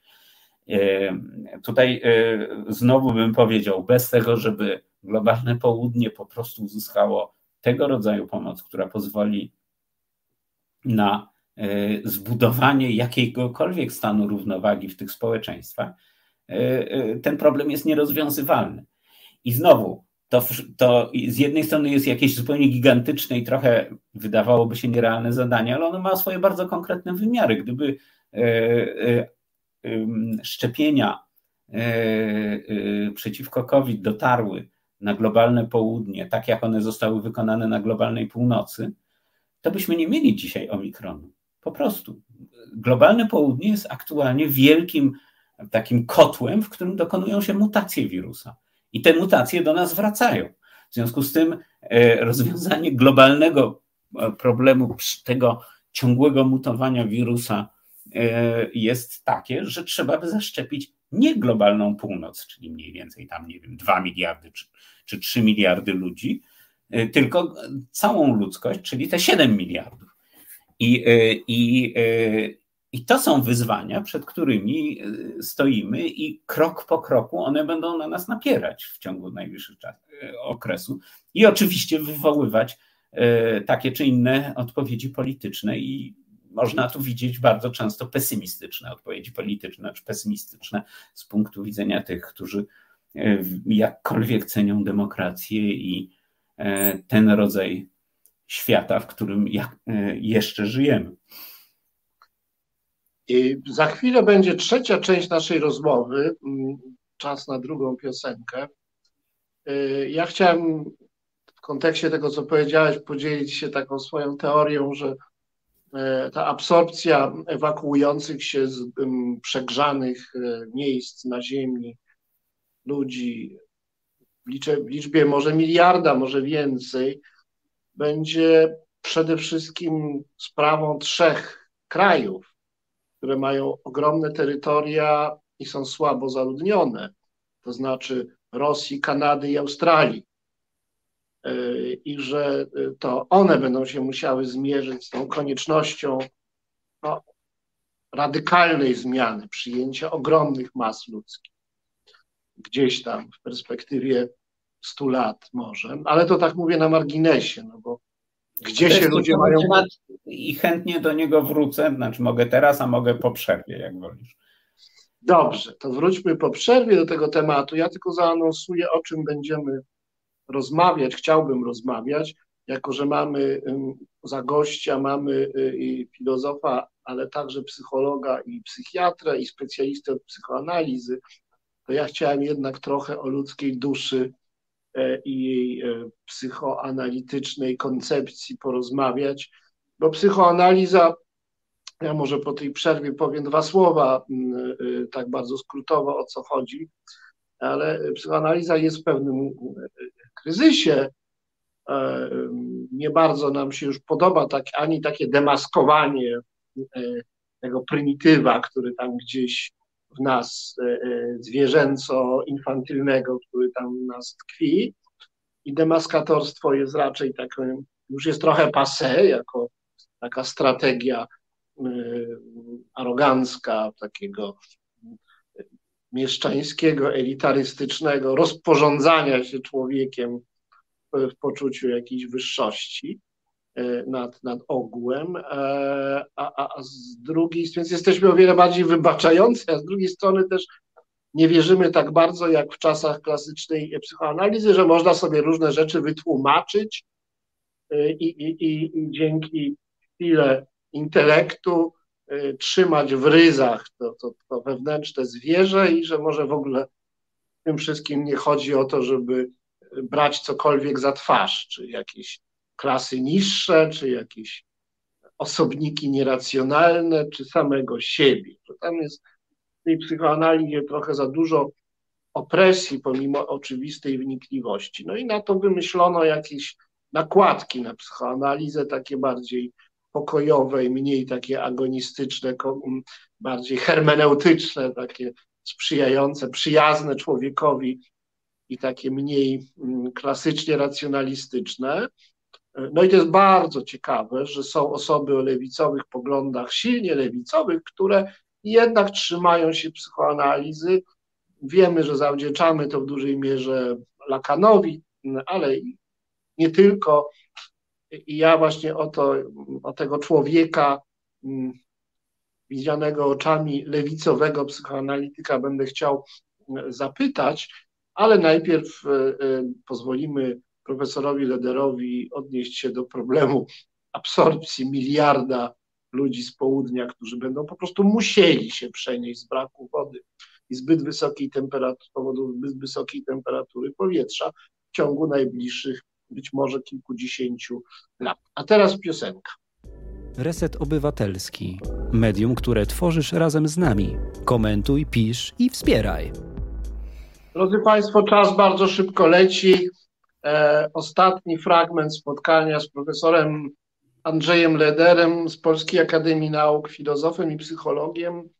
E, będziemy jeszcze rozmawiać o, o psychoanalizie i takiej psychoanalitycznej wizji człowieka współcześnie, bo klasyczna psychoanaliza trochę, e, że tak powiem, wygarbowano jej skórę, ale przetrwała i to jest bardzo ciekawe, że przetrwała, mimo że to jest taki bardzo burżuazyjny jednak projekt, e, no już też bardzo sędziwy, bo sprzed, sprzed okrągłych stu lat. Ale y, Andrzej chciał się odnieść jeszcze do, do kwestii e, y, wielkiej migracji, która nas w skali globalnej czeka. E, powiedziałeś o tym, że, że tak naprawdę predestynowane do przyjęcia wielkich mas ludzkich są trzy kontynentalne, można powiedzieć, to znaczy przede wszystkim olbrzymia Rosja, Kanada i Australia. Otóż wydaje mi się, że to nie jest e, takie proste i z właśnie bardzo konkretnych politycznych, e, takich polityczno-geograficznych przyczyn. Otóż żaden z tych krajów nie sąsiaduje bezpośrednio z krajami globalnego południa. E, Australia jest izolowana. Australia jest izolowana przez przez e, ocean. Rosja jest izolowana przez e, wielkie pasma górskie i obecność e, Chin, które, które stanowią fenomen sam w sobie i na pewno w sposób niekontrolowany w najbliższej przyszłości żadna migracja tam się nie będzie odbywać. Kontrolowany tak, ale niekontrolowany nie. I wreszcie Kanada jest odizolowana od globalnego południa przez Stany Zjednoczone. I, e, I wydaje mi się, że ten projekt, o którym mówiłeś, byłby możliwy, gdyby w świecie istniał jakiś rodzaj światowego rządu, e, parlamentu, wspólnoty państw silniejszej niż ONZ, która by po prostu e, no, zarządziła w jakiś sposób, czy umożliwiła to, żeby ten strumień na przykład przepłynął Stany Zjednoczone i dotarł do Kanady, albo e, e, przepłynął, e, bo ja wiem, góry Altaj i, i tam inne środkowoazjatyckie i dotarł jakoś do Rosji. Już nie mówiąc o Oceanie Indyjskim, do którego trzeba by przepłynąć, który trzeba by przepłynąć, żeby dotrzeć do Australii. Otóż nie sądzę, żeby w najbliższym czasie pojawił się projekt polityczny, który miałby tak si dużą siłę sprawczą, żeby coś takiego zorganizować. W związku z tym obawiam się, że raczej będzie to wyglądało e, tak jak dotychczas, tylko w coraz większej skali, to znaczy ogromnego naporu na te obszary globalnej północy, które mm, bezpośrednio sąsiadują z globalnym południem, naporu na południową granicę Stanów Zjednoczonych, naporu przez Morze Śródziemne i ewentualnie ze wschodu na Europę. Y, naporu na różne azjatyckie kraje, które, które są stosunkowo bogate już teraz. I Australię przez y, ocean na zasadzie właśnie tych takich małych grup, które przepływają, przed którymi Australia zresztą się broni bardzo zdecydowanie. I, y, a to oznacza tak naprawdę katastrofy społeczne, humanitarne w obrębie Afryki, Bliskiego Wschodu, być może Indii E, tych, e, czy Ameryki Południowej, to znaczy tych krajów, gdzie ten problem będzie coraz większym nasileniem następował. I, e, I tego raczej bym się spodziewał w najbliższym czasie, a nie no, jakiegoś regularnego przemieszczenia. Oczywiście być może za 100 lat, kiedy te kryzysy już dadzą nam w kość na tyle, że, że będziemy kolejny raz pod wrażeniem straszności gatunku ludzkiego, tak jak to było po II wojnie światowej, no to wtedy y, coś w tym rodzaju będzie możliwe, o czym ty mówisz, ale to myślę nie szybko. To znaczy nie jest tak, żebym się spodziewał, że to nastąpi w jakimś najbliższym czasie. Z drugiej strony y, przecież żyjemy w czasach, kiedy wojen jest stosunkowo mało i jak na razie w porównaniu do oczywiście wcześniejszej historii ludzkości. I jak na razie nie widać, żeby to, to wszystko ma raczej taki implozyjny charakter niż, niż eksplozywny. No ale wszystko to się może też zmienić. Ja trochę z nadzieją mówię o tych trzech krajach, oczywiście raczej w odniesieniu do dalszej przyszłości. Tu się zgadzam, że to jest na razie niewyobrażalne, ale no gdzieś się ludzie muszą pomieścić, przecież nie, nie, nie będą umierać milionami na naszych oczach, no, no gdzieś muszą pójść. Znaczy, co do tego, że nie będą umierać milionami, oj, i to chyba dochodzimy do wątku na temat psychoanalizy. To znaczy, no, wiem, co chcesz powiedzieć, że jak będą umierać w Afryce, to my będziemy to dobrze znosić, ale oni nie będą znosić dobrze. Tak. E... I to właśnie y, będzie się, przypuszczam, działo. To znaczy, że oni oczywiście nie będą chcieli umierać tam i będą próbowali przenieść tą grozę y, w obręb naszego świata. I to się będzie, myślę, działo. Ja mam takie dziwne poczucie, może to jest jakieś bardzo naiwne, ale ja się bardzo chętnie bym zgodził, żeby y, tu w Warszawie choćby wszędzie się pojawili wiele, wiele, wiele tysięcy przybyszów i nawet ja bym z tego powodu znacznie zbiedniał, bo, bo, trzeba by dla nich wiele rzeczy zbudować, stworzyć. Ja nie wiem, nie, czy ja, ja nie mam z tym problemu, bo jestem za stary? Czy to jest tak, czy, czy, czy po prostu ja nie mam wyobraźni? O co chodzi? Dlaczego ja nie, ja nie mogę tego zrozumieć? Ja że, nie wiem, że, dlaczego ty nie masz problemu. Ja też raczej nie mam problemu z tym, oczywiście. Natomiast wydaje mi się, że jednak e, jest jakiś duży odłam e, polskiego i nie tylko polskiego społeczeństwa, który, który ma z tym problem. Może ty nie masz takiego poczucia zagrożenia, może e, czujesz się jakoś komfortowo, niezależnie od tego, czy zarabiasz trochę więcej, czy trochę mniej, ale nie zmienia to faktu, że, że gdybyś przeżywał to w ten sposób, że zagrożone są jakieś twoje fundamentalne interesy. Chociażby to, o czym wcześniej mówiłem, jedyny kapitał e, kulturowy, jaki posiadasz, to znaczy język i religia, to być może reagowałbyś o wiele gwałtowniej i myślę, że dla wielu ludzi to jest właśnie coś takiego. Ich, w ich poczuciu zagrożone są podstawowe ich zasoby, jakimi jest język e, i religia i poczucie wyższości z tym związane i to zagrożenie wywołuje bardzo dużo agresji i niechęci. To jest bardzo jakieś poważne nieporozumienie kulturowe. Ja się akurat czuję bezpieczniej e, w takich dużych kosmopolitycznych strukturach, jak no właśnie, nie wiem, Paryż, Londyn czy Nowy Jork. I, i że to, że mam na co dzień dowody, że wszyscy ludzie, e, którzy są traktowani sprawiedliwie, są życzliwi w sobie wzajemnie, E, niezależnie od tego, jakie reprezentują kultury, to ta dość codzienność tego doświadczenia jest bardzo wyzwalająca i uspokajająca. E, a jakoś do ludzi to nie dociera, jeżdżą za granicę, ale jakoś nie chcą tego przyjąć, że to jest właśnie dobrze. Jesteśmy silniejsi, jak jesteśmy różnorodni, mamy wiele różnych powiązań, wiele różnych możliwości, E, e, no tak, ale to wiesz, y, jest znowu jedna kwestia pozycji społecznej. To znaczy, ty, podobnie jak ja, jesteśmy w tych miastach w pozycji w miarę uprzywilejowanej. Nie powiem, że należymy do tego słynnego 1%, który posiada świat, ale, ale na pewno jesteśmy no, tą klasą e, akademicką, niektórzy to nazywają próżniaczą, którzy, która E, która e, dzięki swojemu pewnemu kapitałowi kulturowemu ma zapewnione bezpieczeństwo w, w tych metropoliach również.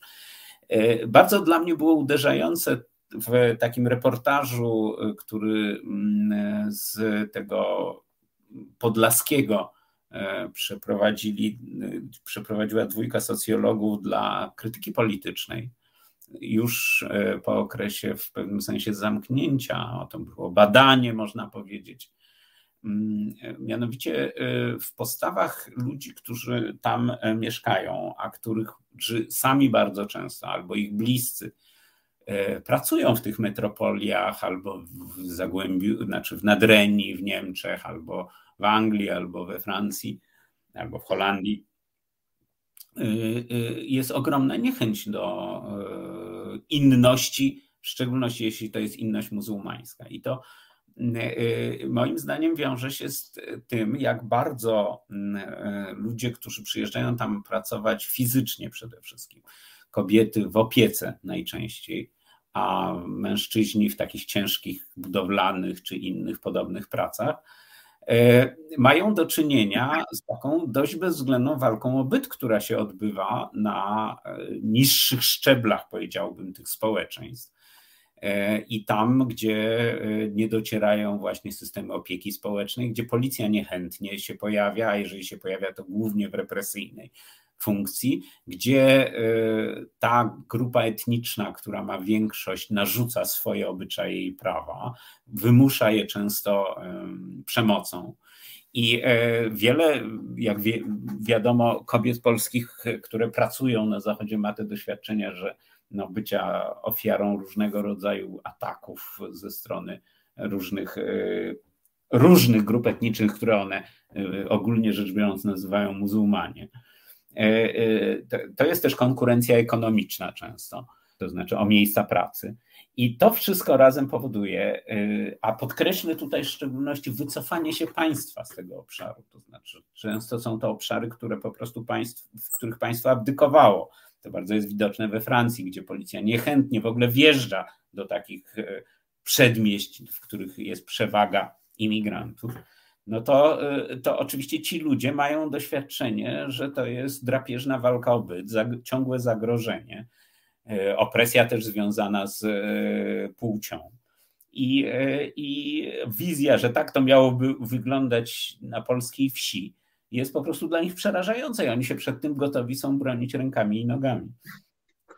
Zakazane dzielnice, ulice mm, są też w Polsce nie ma to chyba wiele wspólnego z obecnością czy nieobecnością emigrantów, chociaż oczywiście jest jasne, że przybysze, młodzi krewcy mm, i mający poczucie, że są niechciani, dyskryminowani, e, chętniej praktykują agresję e, niż tacy już swoisty, swojska patologia taka tak, i ja bardzo też właśnie chcę w tym, co mówię, podkreślić to, że to jest problem, problem przede wszystkim społeczny. To tak. znaczy we Francji przedmieścia zawsze były przeciwko centrum Paryża. E, to był konflikt, który w każdej, przy każdej okazji rewolucyjnej się ujawniał i, tak. e, że tak powiem, napędzał różnego rodzaju wydarzenia rewolucyjne. Tak, Tylko dzisiaj on ma w dużym stopniu etniczny i religijny charakter. To znaczy, kiedyś to była klasa robotnicza, która miała poglądy polityczne i e, burżuazja, która mieszkała w centrum Paryża, która miała inne poglądy polityczne. Dzisiaj to jest tak, że cały Paryż już teraz jest właściwie mieszczański a i klasośredniowy, a e, przedmieścia są po prostu w dużym stopniu właśnie z przybyszy szów z północnej Afryki, znaczy zaludnione przez przybyszy z północnej Afryki, którzy ciągle napływają i którzy bardzo często są muzułmanami i autorytetem dla nich są e, imamowie i to oni tworzą jak gdyby nową kulturę polityczną. E, I kilka miesięcy temu jechałem z lotniska Orly do, do, tam, do centrum Paryża i byłem no, zaszokowany tym, że cały pociąg jest wypełniony, cały, bez w ogóle nie było żadnych rdzennych Francuzów, wypełniony ciężko pracującymi, szalenie zmęczonymi imigrantami ze całego świata. Francuzi jeżdżą samochodem, a oni pociągiem. I znaczy już w centrum, to znaczy w samym tak. obrębie Paryża, tego metropolitalnego, e, we, wewnątrz tak zwanej obwodnicy czy peryferyku, to e, ci etniczni Francuzi nagle się pojawiają, a nawet w coraz większej liczbie. Tak, Ale tak, rzeczywiście to, to, to jest bardzo widoczne. Tylko znowu podkreśliłbym, to jest problem społeczny w gruncie rzeczy, który zaczyna nabierać e, charakteru takiej, takiego wyrazu kulturowego czy etnicznego. No tak, tak, ale to jest to, to, to ten problem społeczny jest, dla, jest przerasta Francuzów. E, e, ja jeszcze pamiętam ten Zachód szczęśliwie wyizolowany i, i żyjący w dużej mierze na na koszt kolonii czy półkolonii, jak tym samym pociągiem z Orly tam do, do, do, do czy jak to tam e, e, Palais Royal gdzieś tam jechałem, to Châtelet to się nazywa, tak, ta stacja. To, Châtelet, tak, i, i, pamiętam jak jechałem w 1987 roku, gdy byłem po raz pierwszy w Paryżu i to był elegancki pociąg biały ludzi. E, ale wróćmy, bo zostało nam tylko 14 mm, minut naszej rozmowy, z czego kilka minut na koniec chciałem oddać Tobie całkowicie.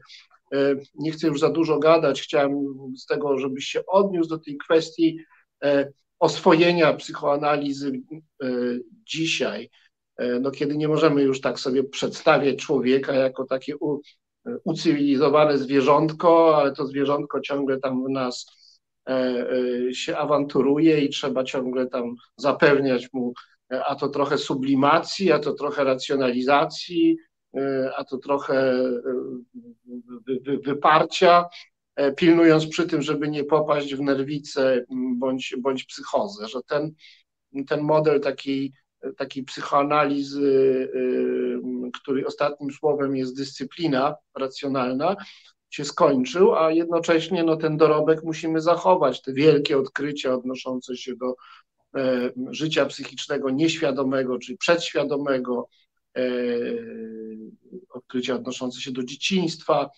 E, no, musimy zachować, bo to są wielkie, wielkie odkrycia, a, ale to, to, co jest na końcu, ten, ta propozycja, żeby sobie um, uporządkować to dzięki E, jasnej świadomości i oświeceniu e, ta propozycja no, już nie, nie działa. Więc jak widzisz to przetworzenie psychoanalizy, to możliwość zachowania tej mądrości, pierwotnej mądrości psychoanalizy, no, w nowych warunkach, kiedy ta, no, nasze współczesne pojęcie o, o, racjonalności czy racjonalizacji jest takie bardzo no, czułe na kwestię e, opresyjności rozumu. Znaczy, y, y, wiesz co, y, po pierwsze się zupełnie nie zgadzam z tym opisem psychoanalizy, więc, więc musielibyśmy zacząć od tego, czy psychoanaliza kiedykolwiek była tym, co ty opisujesz jako psychoanalizę. Ja uważam, że psychoanaliza nigdy tym nie była. To po pierwsze. Po drugie, ja nie, zupełnie nie zgadzam się też z tezą, że możemy przestać funkcjonować w sposób racjonalny. To znaczy, że ludzie zawsze funkcjonują w sposób mniej lub bardziej racjonalny, aczkolwiek ta racjonalność jest y, racjonalizacją też zawsze. To znaczy, że ona y, gdzieś jest niesiona przez dynamikę różnego rodzaju sił, najpierw popędowych, potem związanych z pragnieniami, które, które, y, które są zakorzenione w naszej egzystencji jako bytów skończonych, jak to mówiła filozofia, albo biologicznych, jak to mówi nauka. I, e, i w tym sensie e, wydaje mi się, że, że, że nie jest tak, że coś się pod tym względem jakoś strasznie i dramatycznie zmieniło. E, ja się zgadzam, że, że psychoanalizie przypisuje się szczególnie niektórym tekstom Freuda jakiś taki bardzo opresywny charakter. No on rzeczywiście miał dość e, e, katastrofalne wypowiedzi dotyczące homoseksualizmu, kobiet i tak dalej, i tak dalej. Był dzieckiem swojej epoki, w sensie tego przełomu XIX i XX wieku, ale, e, ale też one są często bardzo mocno dezinterpretowane, to znaczy na pewno nigdy tam nie było na przykład potępienia, czy też poczucia wyższości. Akurat tego u Freuda po prostu e, nie ma. Natomiast, e, natomiast oczywiście psychoanaliza w ciągu tych 100 lat bardzo ewoluowała i jest współcześnie zupełnie inną teorią niż ta, która literalnie wynika z pism freudowskich. W międzyczasie pojawiło się całe mnóstwo ludzi, którzy na ten temat myśleli, pisali, praktykowali tą psychoanalizę i zmieniali ją. Ja akurat y, y, mocno tkwię w lakanowskiej y, rewizji, ale to oczywiście nie jest jedyna. Jest ta, która zdominowała Wyspy Brytyjskie i potem wróciła do Polski. To bardzo ciekawe, czyli tak zwana teoria relacji z obiektem Melanie Klein i Winnicotta i która w dzisiejszej Polsce dominuje i która jest zupełnie już inną koncepcją niż ta jeszcze taka klasyczna freudowska i tak dalej, i tak dalej. Tu można by rozwijać. Tak czy inaczej, wydaje mi się, że te podstawowe y, założenia psychoanalizy, to znaczy to, że e, człowiek jest e, obszarem bardzo wielu konfliktów, że te konflikty są reprezentowane przez różnego rodzaju siły psychiczne, znaczy, że ten dynamiczny charakter jest bardzo istotny, że one uzyskują e, obiektualne i świadomościowy wyraz w postaci różnego rodzaju zjawisk psychicznych, które z, z, tym się wiążą, i że te zjawiska psychiczne mają czasami charakter niezwykle destrukcyjny, ale rozwiązują właśnie konflikty wynikające z tych róż, dynamiki różnych sił. E, to rozpoznanie jest nadal bardzo aktualne i, i wydaje mi się, że no po prostu ono jest taką mocną antropologią, którą bym powiedział taką antropologią bez złudzeń. I to jest moim zdaniem to, co mnie przyciąga do psychoanalizy najbardziej. To jest jej taka trzeźwa, twarda e, i jednocześnie życzliwa człowiekowi e, perspektywa. Znaczy, nie oszukujmy się w sprawie tego, że jesteśmy jakimikolwiek aniołami, bo nie jesteśmy ale też nie mamy co e, e, całkowicie pesymistycznie patrzeć e, na samych siebie.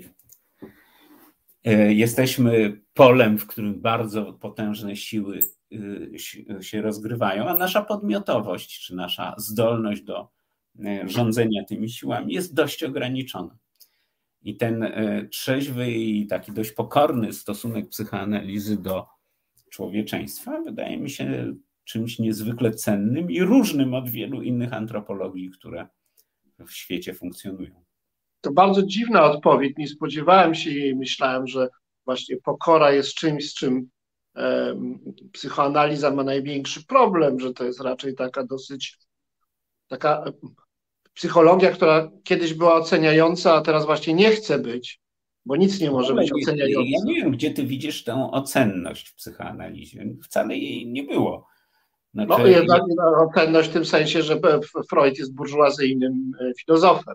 Prawda? No wiesz, no to nie wiem, czy, do, czy Marx też jest burżuazyjnym filozofem. Nie ma właściwie chyba filozofa, którego e, przed, e, to znaczy nie ma filozofa, bo tak bym powiedział, yy, zacząłem myśleć o Arystotelesie i tak dalej, ale no, krótko mówiąc, każdy filozof należy do klasy uprzywilejowanej. No, to... Nie, no, no, w tym sensie jest burżuazyjna, że jednak broni e, przywództwa rozumu mieszczańskiego, także jako kontrolującego, teoretycznie kontrolującego e, życie psychiczne, które jest ustratyfikowane wedle wyobraźni burżuazyjnej, od tego, co e, prymitywne, infantylne, animalne, do tego, co jednak najbardziej wysublimowane i wysubtelnione. I chodzi, Freudowi chodzi o to, żeby przez świadomość uwolnić konflikty.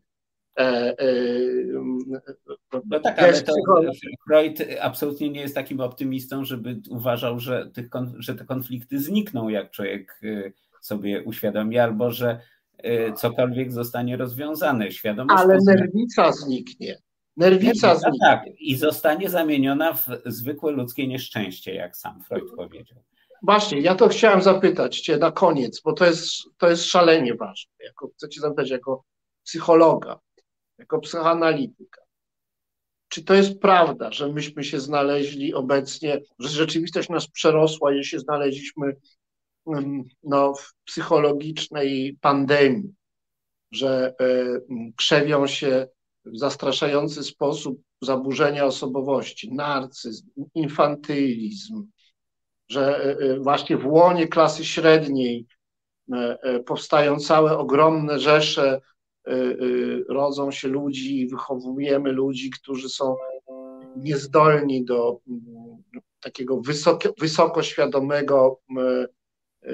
funkcjonowania, y, lecz no, wymagają nieustannie opieki jako osoby albo zneurotyzowane, albo co jeszcze gorsze, y, infantylno-narcystyczne. Znaczy, ja bym powiedział, że to wydaje mi się taka, taki trochę jednak sztrasen psychologia, czyli taka psychologia z ulicy, w sensie niesłychanych uproszczeń i skrótów myślowych. Jest tak, że mm, na pewno różne e, formacje społeczne i historyczne mają najbardziej typowe charaktery dla siebie. Więc oczywiście mieszczaństwo końca XIX wieku miało swoją specyfikę charakterologiczną i to się wyraziło w jakimś stopniu w obszarze zainteresowań samego Zygmunta Freuda, e, czyli, mm, czyli e, w tym, e, jak on był zainteresowany dwoma nerwicami przeniesieniowymi, czyli takimi związanymi z autorytetem, hierarchią, ojcowskim autorytetem i tak dalej, i tak dalej, histerią i nerwicą obsesyjną. E, I na przykład e, Christopher Lasch, opisując mieszczaństwo końca XX wieku, e, zwraca uwagę, że właśnie narcyzm jest taką, czyli nieprzeniesieniowy i niezwiązany z autorytetem, tylko skoncentrowany na samym sobie, odniesiony głównie do siebie. Typ osobowości jest charakterystyczny dla mieszczaństwa, czyli klasy średniej końca XX wieku, czy drugiej połowy XX wieku, w szczególności w Nowym Jorku. I i, y, I ten rodzaj takich rozpoznań wydaje mi się nadal bardzo płodny. To znaczy, ja nieprzypadkowo zadałem pytanie, y, jaka jest funkcja społeczna perwersyjnych przywódców, takich jak Donald Trump e, w, w współczesnej wyobraźni, w takim masowym sposobie myślenia. E, natomiast e, co do takiego uogólnienia, że jesteśmy strasznie infantylni i tam coś takie różne rzeczy, nie, nie wydaje mi się, żeby dzisiejsze społeczeństwo można było w ten sposób sklasyfikować. E, I te narzekanie na tam, nie wiem, wydelikacenie i tak dalej, wszystko to wydaje mi się właśnie taką, taką za diagnostyką w stosunku do dzisiejszych społeczeństw. Nie wydaje mi się, żeby one były zbyt delikatne. E, oczywiście akurat w ciągu ostatnich kilkudziesięciu lat społeczeństwa Zachodu czy globalnej północy nie doświadczyły ani wojny, ani wielkich fal głodu i tak dalej, i tak dalej. Teraz doświadczamy pandemii. Ale nie zmienia to faktu, że życie społeczne jest bardzo twarde i, e, i ludzie nie są wydelikaceni, tylko są nauczeni walczenia w takich warunkach walki, jakie narzuca im społeczeństwo, na przykład właśnie rynku kapitalistycznego, który jest dość bezwzględnym polem walki. I, e, i jest coś bardzo ciekawego, i nie wiem, czy też w Twoim pytaniu do tego nie było e, krótkiego e, nawiązania, to znaczy to, jak bardzo to załamanie się dotychczasowego świata, które przyniosła pandemia, też ukazało, ujawniło się w postaci bardzo wielu problemów psychicznych ale to mi się wydaje typowa cecha destabilizacji, to znaczy takiego, takiej sytuacji, w której pewien rodzaj świata się kończy, zaczyna się inny i ludzie muszą wyjść z pewnego sposobu dotychczas zrutynizowanego funkcjonowania, który wydaje im się naturalny i po prostu dany od Boga. To zawsze powoduje mnóstwo kryzysów psychologicznych również, społecznych także. I, e, i właśnie tego jesteśmy świadkami. I przygotowanie się do tego, i myślowe przygotowanie się do tego, racjonalne przygotowanie się do tego, które, którego będę bronił, wbrew krytyce rozumu, którą właśnie przed chwilą przedstawiłeś, wydaje mi się zadaniem e, dla całych społeczeństw e, na najbliższe lata, a może dziesięciolecia. E, szanowni Państwo, naszym gościem dzisiaj był profesor Andrzej Leder, zwyczajem tego programu jest prośba do gościa, żeby się pożegnał nieco dłuższym słowem, jakimś małym przesłaniem, e, ale ja się już żegnam w tej chwili, oddając to ostatnie słowo Andrzejowi. E, bardzo dziękuję. Jeżeli oglądacie nas Państwo w dniu premierowej emisji, no to, czyli na Sylwestra 2021 roku, no to oczywiście życzę wszystkim jeszcze raz e, szczęśliwego i dobrego roku 2022, a przynajmniej lepszego niż ten, który się e, szczęśliwie kończy. Andrzeju, ostatnie słowo należy do Ciebie. Yy, dziękuję.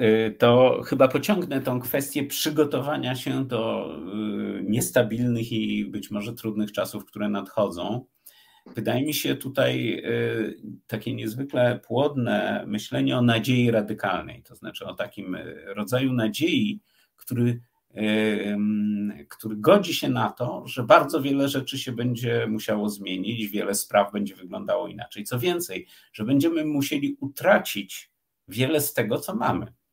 Pożegnać się z tym, strzepnąć pył z sandałów, jak to się dawniej mawiało czy pisało, ale że zabierzemy i że możemy zabrać coś najważniejszego, co jest jakąś cechą istotową tego dobrego, co w nas jako kulturze pewnej i sposobie życia jest, i, y, I to w nowym świecie i nowych warunkach będziemy potrafili znowu y, y, wdrożyć i zastosować. I jakoś ta nadzieja radykalna na to, że pewien rodzaj wolności i sprawiedliwości, który czasami w naszych społeczeństwach próbujemy realizować, zabierzemy ze sobą, wydaje mi się mm, czymś do zachowania wbrew katastroficznym, i cynicznym nastrojom, które bardzo często panują.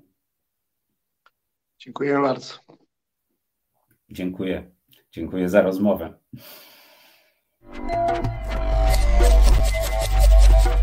Reset Obywatelski.